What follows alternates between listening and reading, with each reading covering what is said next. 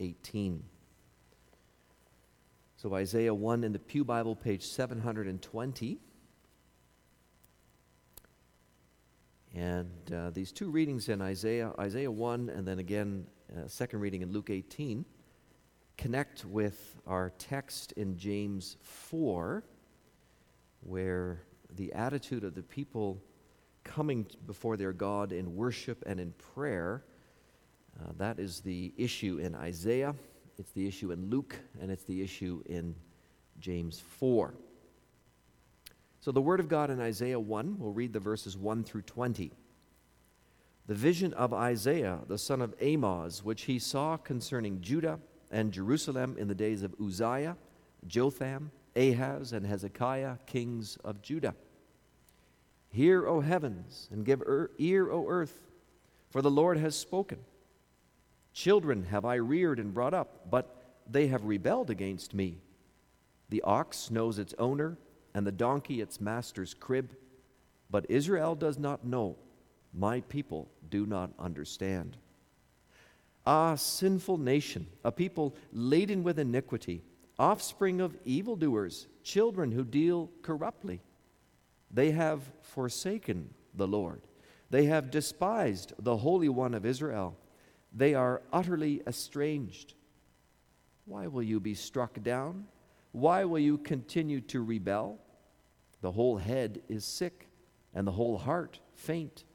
From the sole of the foot even to the head, there is no soundness in it, but bruises and sores and raw wounds. They are not pressed out or bound up or softened with oil. Your country lies desolate, your cities are burned with fire. In your very presence, foreigners devour your land. It is desolate, as overthrown by foreigners. And the daughter of Zion is left like a booth in a vineyard, like a lodge in a cucumber field, like a besieged city. If the Lord of hosts had not left us a few survivors, we should have been like Sodom and become like Gomorrah. Hear the word of the Lord, you rulers of Sodom. Give ear to the teaching of our God, you people of Gomorrah. What to me is the multitude of your sacrifices, says the Lord? I have had enough of burnt offerings of rams and the fat of well fed beasts. I do not delight in the blood of bulls or of lambs or of goats.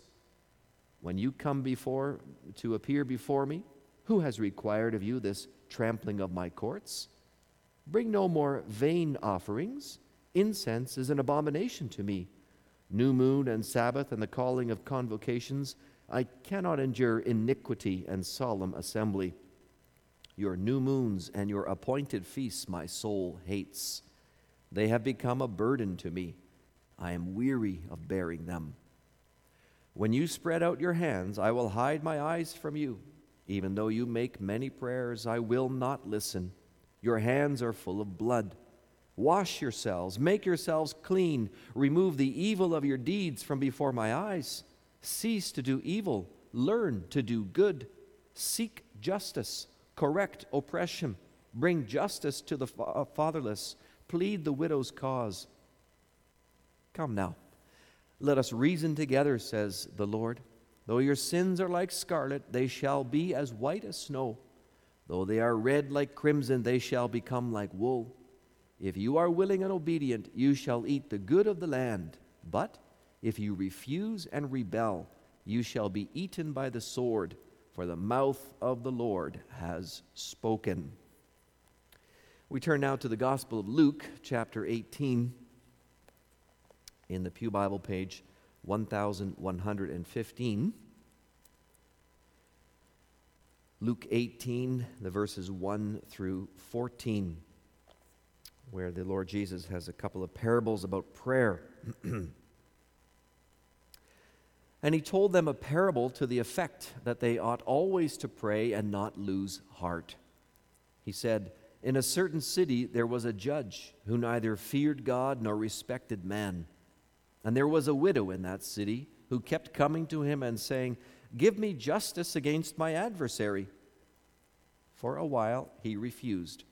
But afterward he said to himself, Though I neither fear God nor respect man, Yet because this widow keeps bothering me, I will give her justice, so that she will not beat me down by her continual coming. And the Lord said, Hear what the unrighteous judge says. And will not God give justice to his elect, who cry to him day and night? Will he delay long over them? I tell you, he will give justice to them speedily. Nevertheless, when the Son of Man comes, will he find faith on earth? He also told this parable to some who trusted in themselves that they were righteous and treated others with contempt. Two men went up into the temple to pray, one a Pharisee and the other a tax collector. The Pharisee, standing by himself, prayed thus God, I thank you that I am not like other men, extortioners, unjust, adulterers, or even like this tax collector. I fast twice a week. I give tithes of all that I get. But the tax collector, standing far off, would not even lift up his eyes to heaven, but beat his breast, saying, God, be merciful to me, a sinner. I tell you, this man went down to his house justified rather than the other. For everyone who exalts himself will be humbled, but the one who humbles himself will be exalted. So far, the reading of Scripture. Let's sing from Psalm 52 in preparations, continuing the series of sermons in that letter. We come to the fourth chapter in the Pew Bible, page 1290. And we'll be focusing on the verses 1 through 10 of chapter 4. So there's kind of a, a, strong continuation from chapter 3 to chapter 4.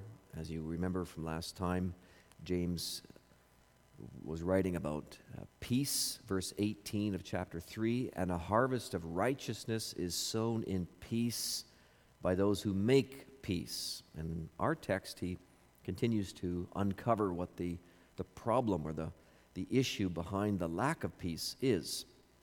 Chapter 4. What causes quarrels and what causes fights among you? Is it not this, that your passions are at war within you? You desire and do not have, so you murder. You covet and cannot obtain, so you fight and quarrel. You do not have because you do not ask. You ask and do not receive because you ask wrongly to spend it on your passions. You adulterous people, do you not know that friendship with the world is enmity with God? Therefore, whoever wishes to be a friend of the world makes himself an enemy of God. Or do you suppose it is to no purpose that the Scripture says he yearns jealously over the Spirit that he has made to dwell in us? But he gives more grace. Therefore, it says, God opposes the proud, but gives grace to the humble. Submit yourselves, therefore, to God. Resist the devil, and he will flee from you. Draw near to God, and he will draw near to you. Cleanse your hands, you sinners, and purify your hearts, you double minded. Be wretched, and mourn, and weep. Let your laughter be turned to mourning, and your joy to gloom. Humble yourselves before the Lord, and he will exalt you. That's as far as we'll go this afternoon. In response uh, to the preaching, we'll sing from Psalm 34, which has some of the same themes as this part of James uh, seeking peace by not speaking ill of others and being righteous in the eyes of the Lord. We'll sing the stanzas 5, 6, 7, and 9.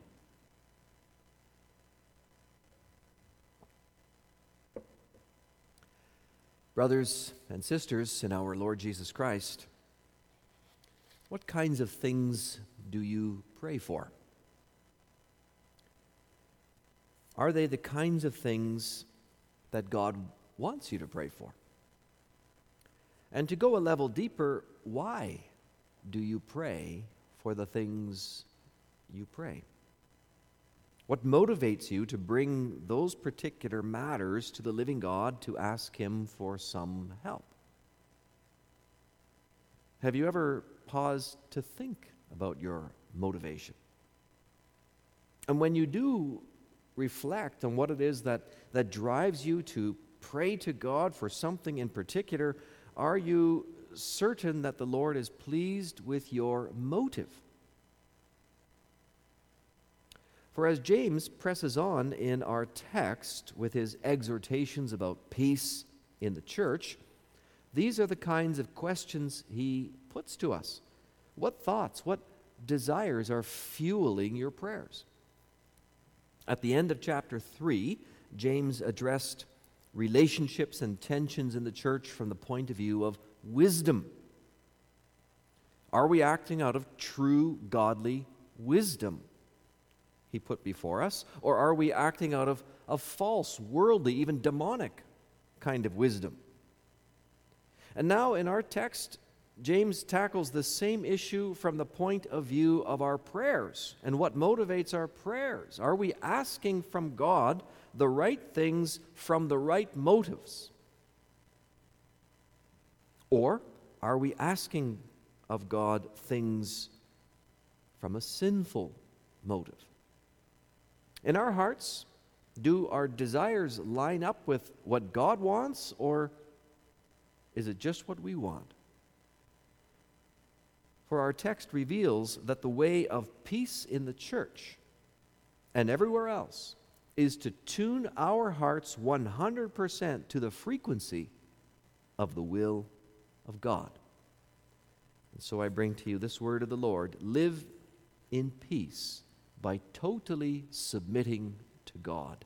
Live in peace by totally submitting to God.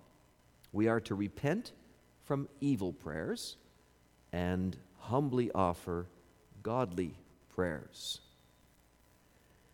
Now, perhaps you're saying to yourself, what is the pastor talking about? Because James didn't even mention the word prayer once in our text, in these 10 verses. And that's true. But look at what he does start talking about in verse 2. He says there, You do not have because you do not ask.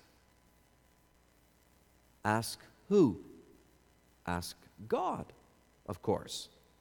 Well, asking God, that's just another way of talking about prayer.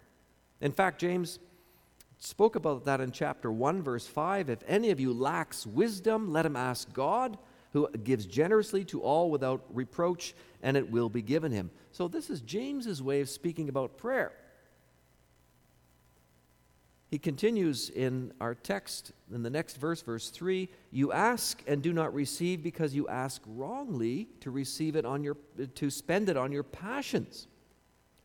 So, back in chapter 1, James wove together wisdom and prayer. That's in the early verses of chapter 1. He's doing that again at the end of 3 and beginning of chapter 4, only now he expands on those two themes. Last week we dealt with the wisdom expansion. This week we're dealing with the prayer expansion.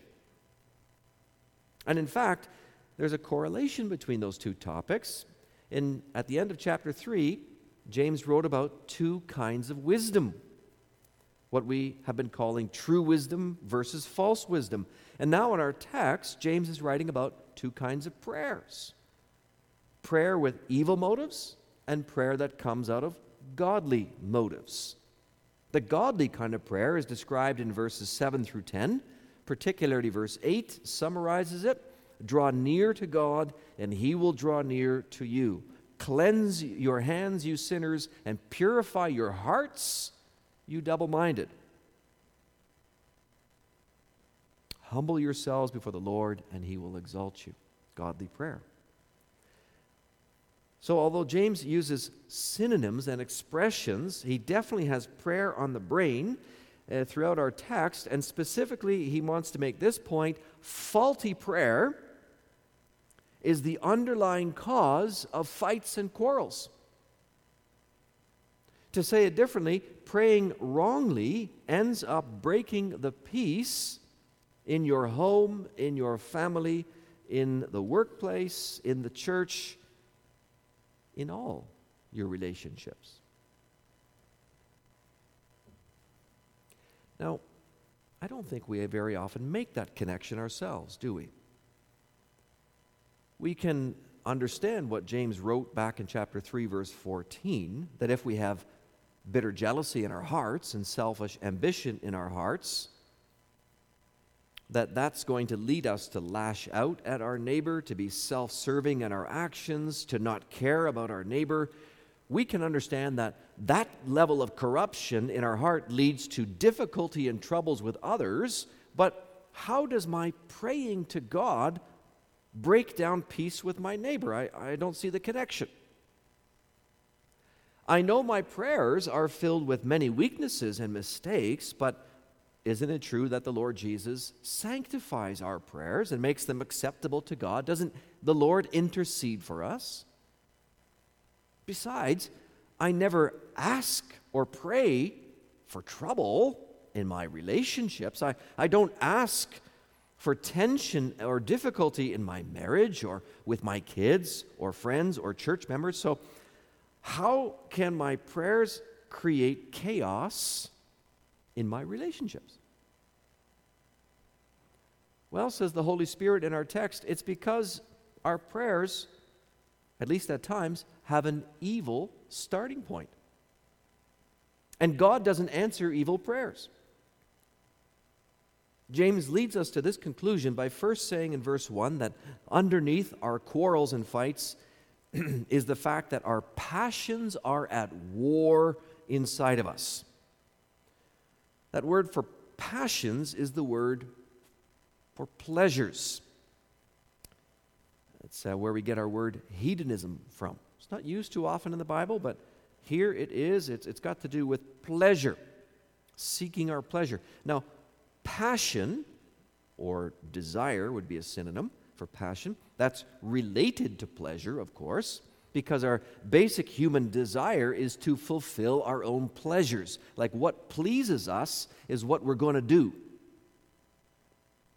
We seek to do what pleases us. And now, says James, it's the competing pleasures in our hearts that lie underneath disagreements, fights, quarrels, tensions, and end up disturbing the peace. James reasons this out in verse 2. You desire and do not have, so you murder. You covet and cannot obtain, so you fight and quarrel. He starts off mentioning murder. This is the second time in his letter he's mentioned murder. He's going to mention it a third time in chapter 5, verse 6. And in each case, James is accusing or at least holding out the possibility that the people he's writing to have actually been killing other people. In fact, the language in and around these verses is very, very strong.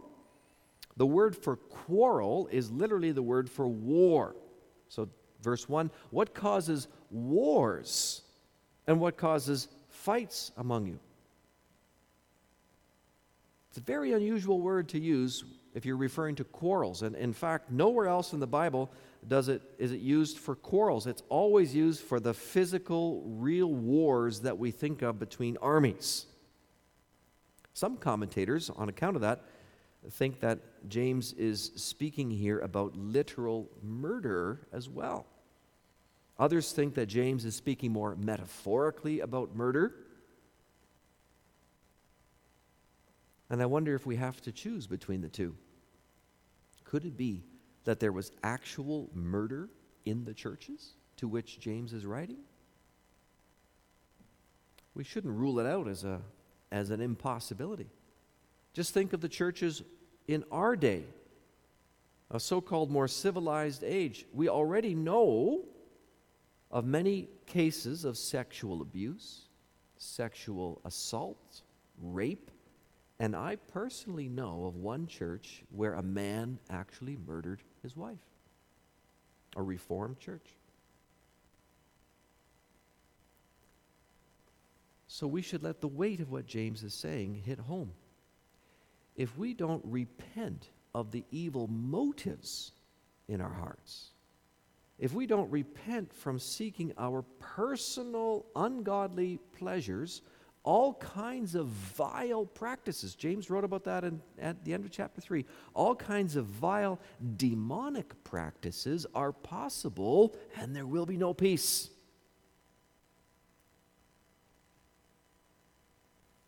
Because what happens when we don't get our pleasure fulfilled?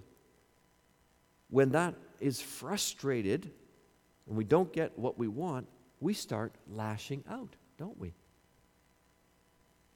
It could be in, in anything, bigger things, but it's usually in the small things, the common things, the everyday things that we, we have this, this selfish desire in our heart, this selfish pleasure, and if something gets in the way, we start lashing.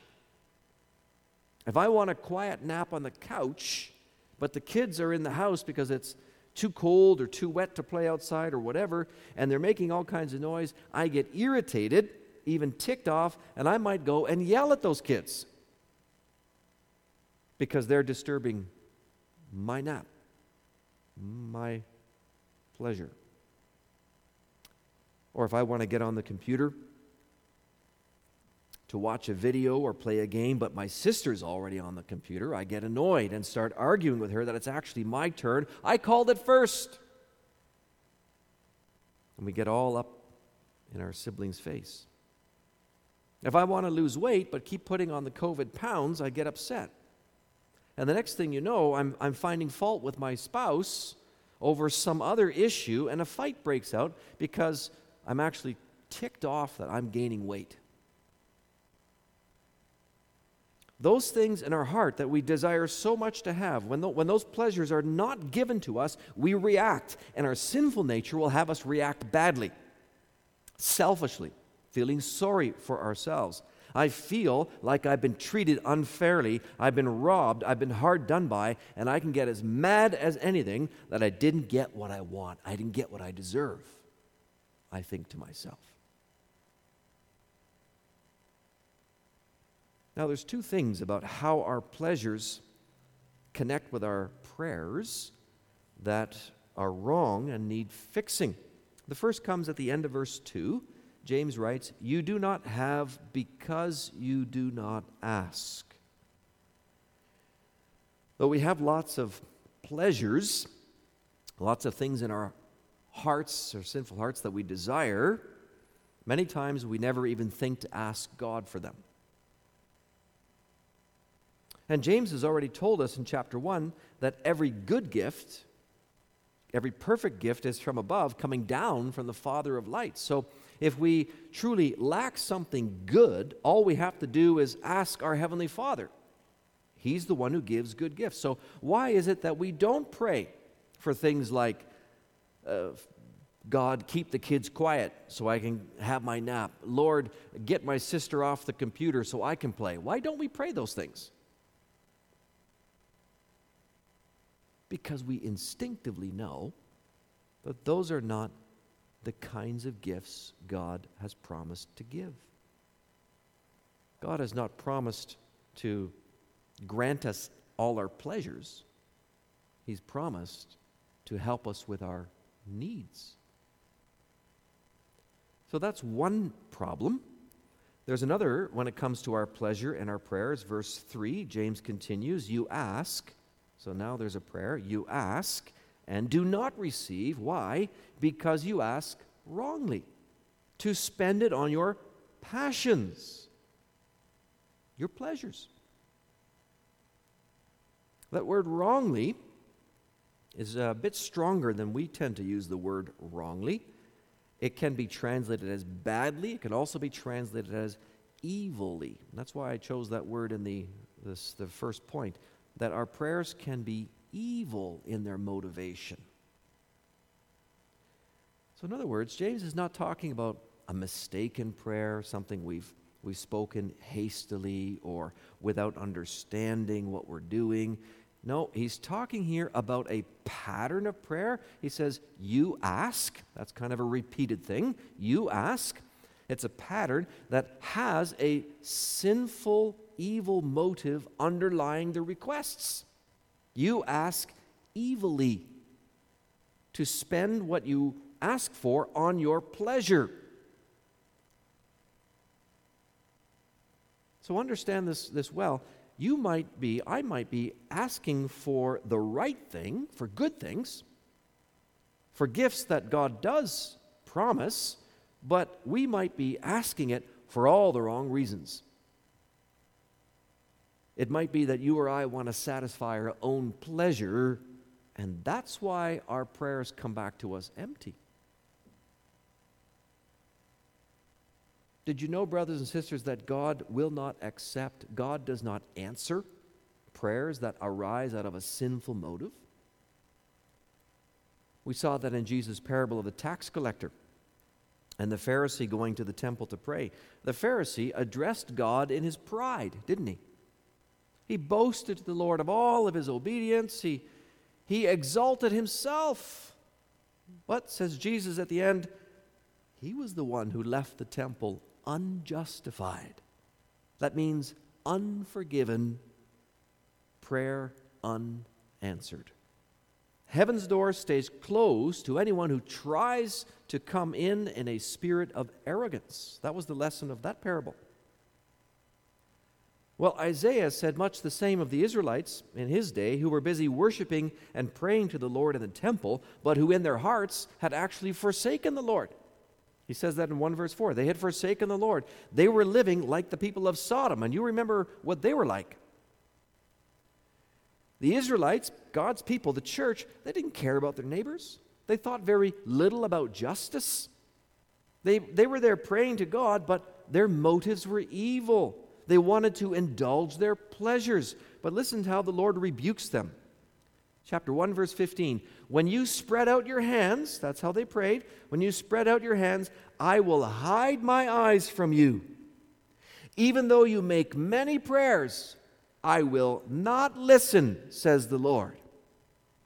Your hands are full of blood. Wash yourselves, make yourselves clean, remove the evil of your deeds from before my eyes, cease to do evil. Doesn't that sound a lot like James in verses 7 through 10?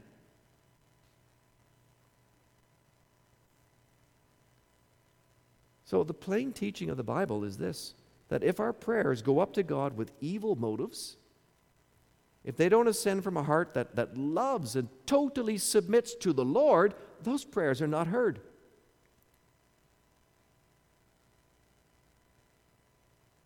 That's what James means with his sharp rebuke in verse 4 of our text. You adulterous people. Do you know that friendship with the world is enmity with God? Therefore, whoever wishes to be a friend of the world makes himself an enemy with God. He's addressing the church. You adulterous people. What does he mean by adulterous? Well, he means spiritually unfaithful. And when he speaks about friendship with the world, he's not talking about not having contact with unbelievers, and he's not saying we should never be friendly to non Christians. This whole discussion of, of how to relate to people in the world, that's not in view at all. He's talking about the attitude of the world, the commitment, the commitment that the world has, that we are not to adopt that. The question James is putting to us is Are we cozying up to the world's way of thinking, or are we cozying up to God's way of thinking? And if we are cozying up to the world, are we betraying God? Remember that Israel in the Old Testament and in the New is often likened to a bride and God to a husband. That's why James is, is speaking of the church as an adulterous people, adulterous bride, you could say. Very much like Hosea the prophet throughout most of his book could liken Israel to a cheating wife, to a harlot. So James describes the church as a bride that's cheating on the Lord Jesus. Members of the church were embracing the wisdom of this world, the wisdom of demons. They were giving selfish ambition and jealousy free rein in their hearts. That's at the end of chapter 3. They were praying to God. That's chapter 4. Only now they were praying so that their pleasures could be satisfied. Somehow or another, at least some church members were sliding backwards into a worldly way of thinking, a worldly way of acting. They had one foot in the church, but another foot in the world. They had become double minded or double souled, as James writes in verse 8. You'll remember from chapter 1, verse 8, that's something James has warned against. A person who is double minded and prays to God should not expect anything from the Lord.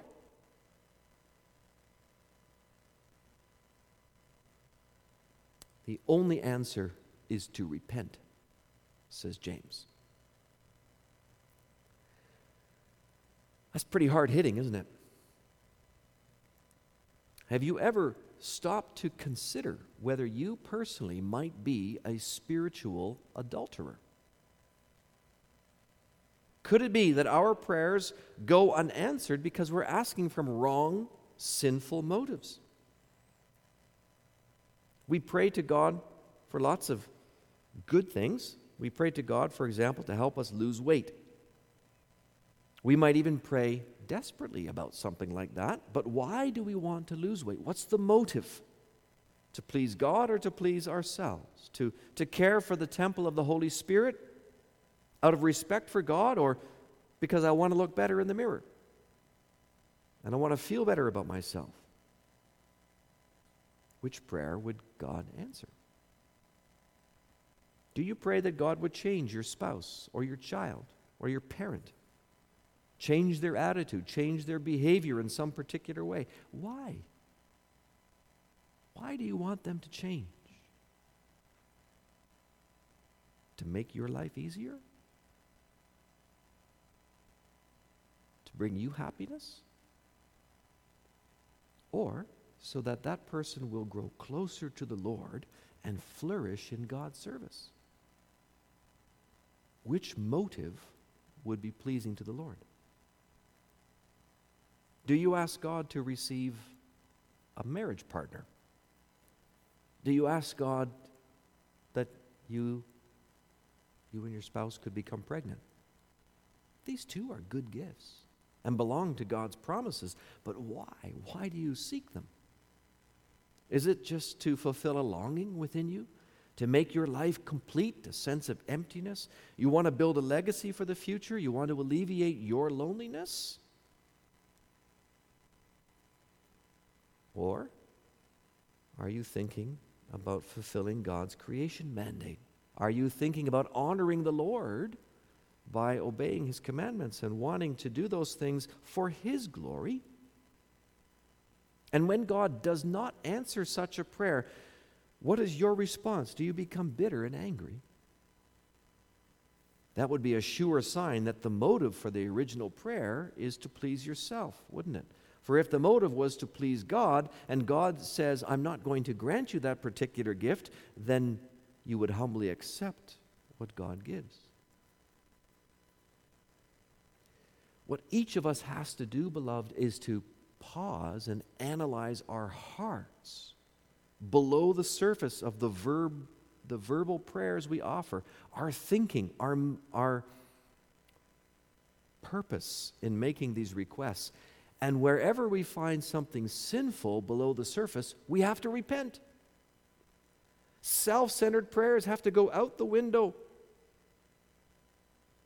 And instead we have to humble ourselves before the Lord and offer godly prayers that truly please the Lord.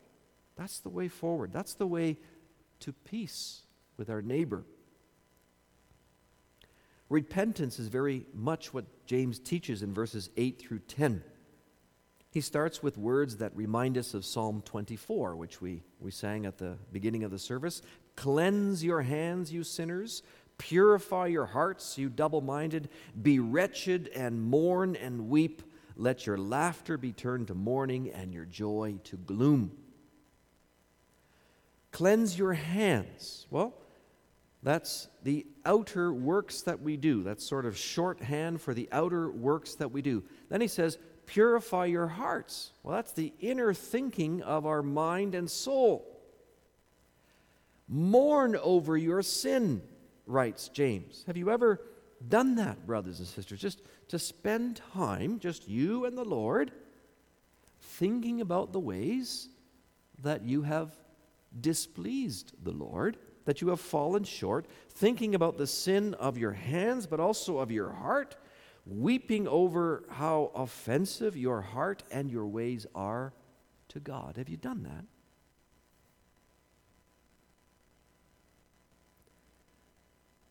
Psalm 6, you know, we sang it this morning. I drenched my couch with weeping. It's, it's, it's, it's good to do that once in a while. God has always wanted and claimed the hearts of his people as well as their actions. In other words, love God with all your heart, soul, and mind.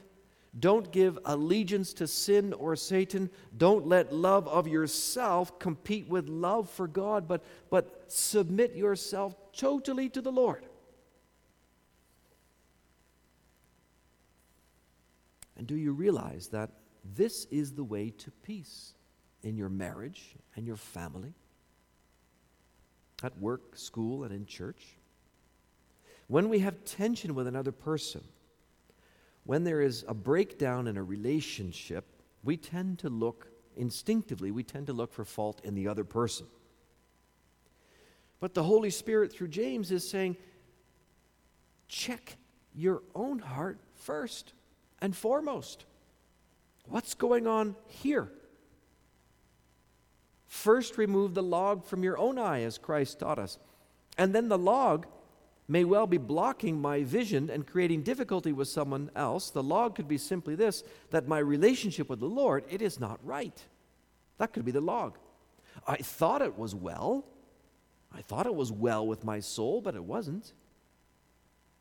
That's what's so hard about this process, you see. We Christians, we profess faith in God. We look to Him, to the Lord Jesus, for forgiveness and salvation. We, we, we do believe. And so we assume everything is just fine between God and us. But it, it may not be fine. It's easy to deceive ourselves. Sin is deceptive. Jeremiah tells us that the heart is deceitful above all things and if we're not getting along with other people, especially if that's a pattern in our life, then the Bible is saying, you've got a problem with God. You're not wholeheartedly committed to doing His will and wanting to please Him. Remember also that God is heavily invested in us. Not only did He send His Son to die for us, but He sent His Spirit to live in us, right in our hearts, right where all these sinful passions and pleasures sometimes run free inside of us. We're letting them run free. That's what James is, is driving at in verse 5. Now, the translation of this verse is disputed. It's one of the hardest verses in the New Testament to, to really understand accurately. One of the questions is that word spirit. You'll see in the ESV, the word spirit is in a small s. So in, in the Greek, they don't use capital S and small s. So sometimes you have to discern whether it's a reference to the Holy Spirit, capital S, or the human spirit, small s. And that's unclear to many scholars, but as far as I can make sense out of it, it seems to me that the best is to understand that as a reference to the Holy Spirit. The NIV has this in a footnote translated this way do you think Scripture says without reason that the Spirit, capital S, ha, He has caused to live in us, longs jealously? The Holy Spirit longs jealously for us. That makes a lot of sense if you look at the whole thing across the scriptures. The Almighty God of heaven and earth, He has come to live in our sinful bodies. This is His temple and He is jealous for us. He's our spiritual husband, we are His wife. Christ is our groom, we are his bride, and he is jealous for us. He loves us with all of his heart. He proved it on the cross, and now he wants us to love him back with all of our heart. That's why those sinful passions that we allow to war inside of us, the Lord is upset with that. He wants us to be devoted to him wholeheartedly. But that is not easy, is it? It's even harder to love our sinful neighbor as ourselves. If, it, if it's hard to love God with all our heart, soul, and mind, God who never does anything uh, sinful against us, it's even harder, harder to love our sinful neighbor. And it takes incredible concentration and willpower to sift through our personal motives, to take stock, and then to repent of, of the evil that might be in our motives, to get rid of self centered purposes and to desire only what pleases God and what's good for my neighbor. It's really, really hard to do that. So the question is natural how can I then? How can I be a peacemaker with others when I can't even get my own sinful heart under control? When I keep defaulting to please myself? Is it even possible?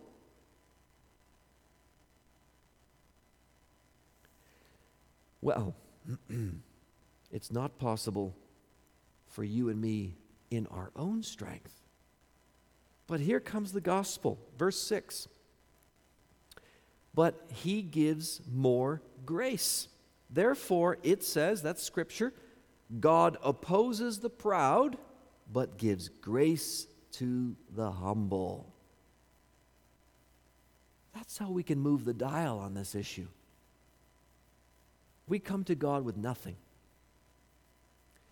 And we admit that we have no power or ability in ourselves to act on any of these things, to, to get rid of self centered motives, and to love my neighbor as myself. I can't do that. We come to Him with empty hands and we plead upon His mercy, and then God fills us with that power, and He gives us that ability through the Spirit who lives in us. That's what grace means in this instance. Grace is whatever you need to do, whatever you need in order to do God's will. If we come to God and seek it in humility, if we submit our lives to His will and ask Him to help us obey His will, the Lord will happily give us what we need and more. Even if Satan himself confronts us, as James writes in verse 7, we can say to the devil himself, In the name of the Lord, get out of here. James says, resist the devil and he will flee from you. It's not us scaring off the devil, but it's God scaring off the devil. The Spirit lives in us, and the evil spirit, Satan, cannot withstand him.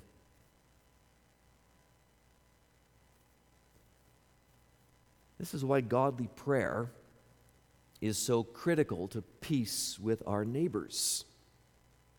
It's only when we ask the Lord to help us obey His will, which includes loving our neighbor, that He will begin to work that in us. And whatever our shortcomings, God's grace abounds. He gives, says verse 6, He gives more grace.